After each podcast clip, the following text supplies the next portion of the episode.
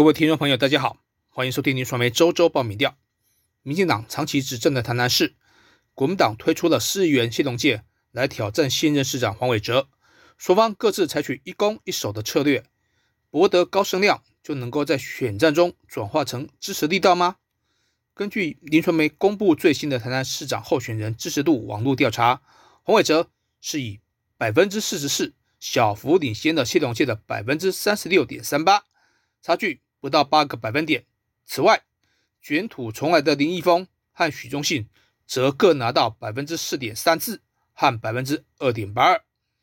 常被戏称为民进党推个西瓜都能够当选的台南市，黄伟哲在四年前市长选举当中仅拿下三十八趴的得票率，以不到六个百分点的差距产胜国民党的高士博，破盘的得票率不仅创下了民进党在当地百里侯选举的新低。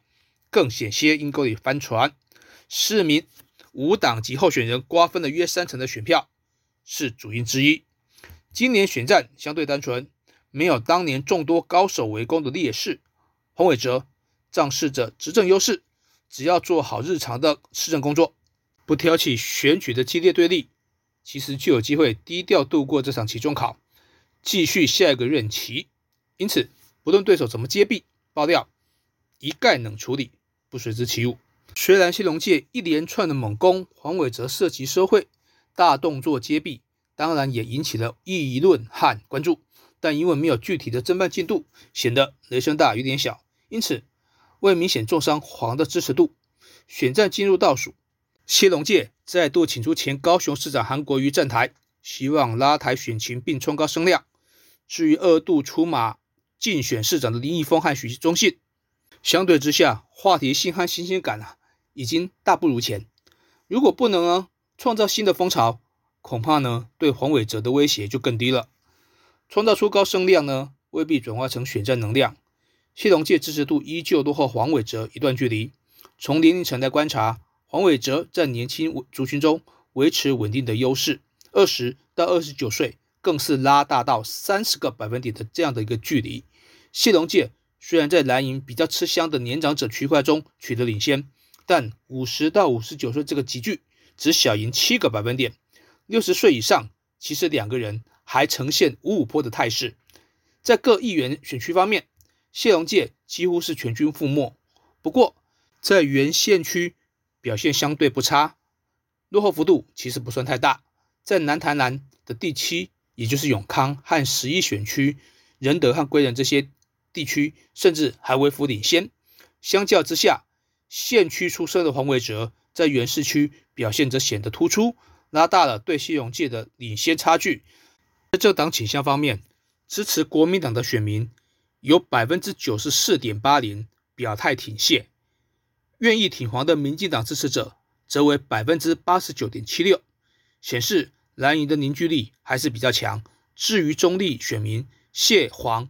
则是旗鼓相当，各为三十四点七四趴和三十三点二一趴。在政党支持度方面，民进党以三十点一九趴领先国民党的二十点四一趴和民众党的五点五四趴。执政是中立选民只有三十六点零一趴。在负面党性方面，有四十点七八趴的台南市民表示自己反蓝，至于反绿和中间的选民比例则分别为三十点八九趴。和二十四点三三趴，而且表示绝对不考虑投给国民党的受访者，更是高达百分之四十七点零九。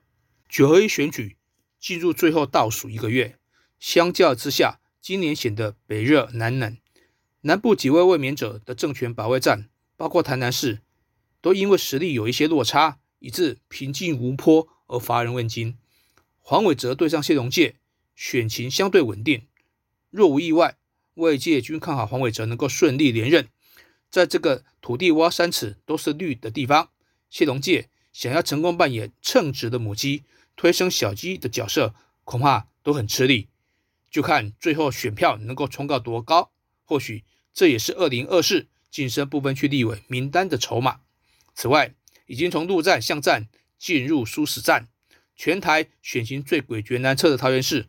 这场郑运鹏和张善政的龙争虎斗，最新战况下周揭晓。以上就是今天的林传媒周周报民调，谢谢收听。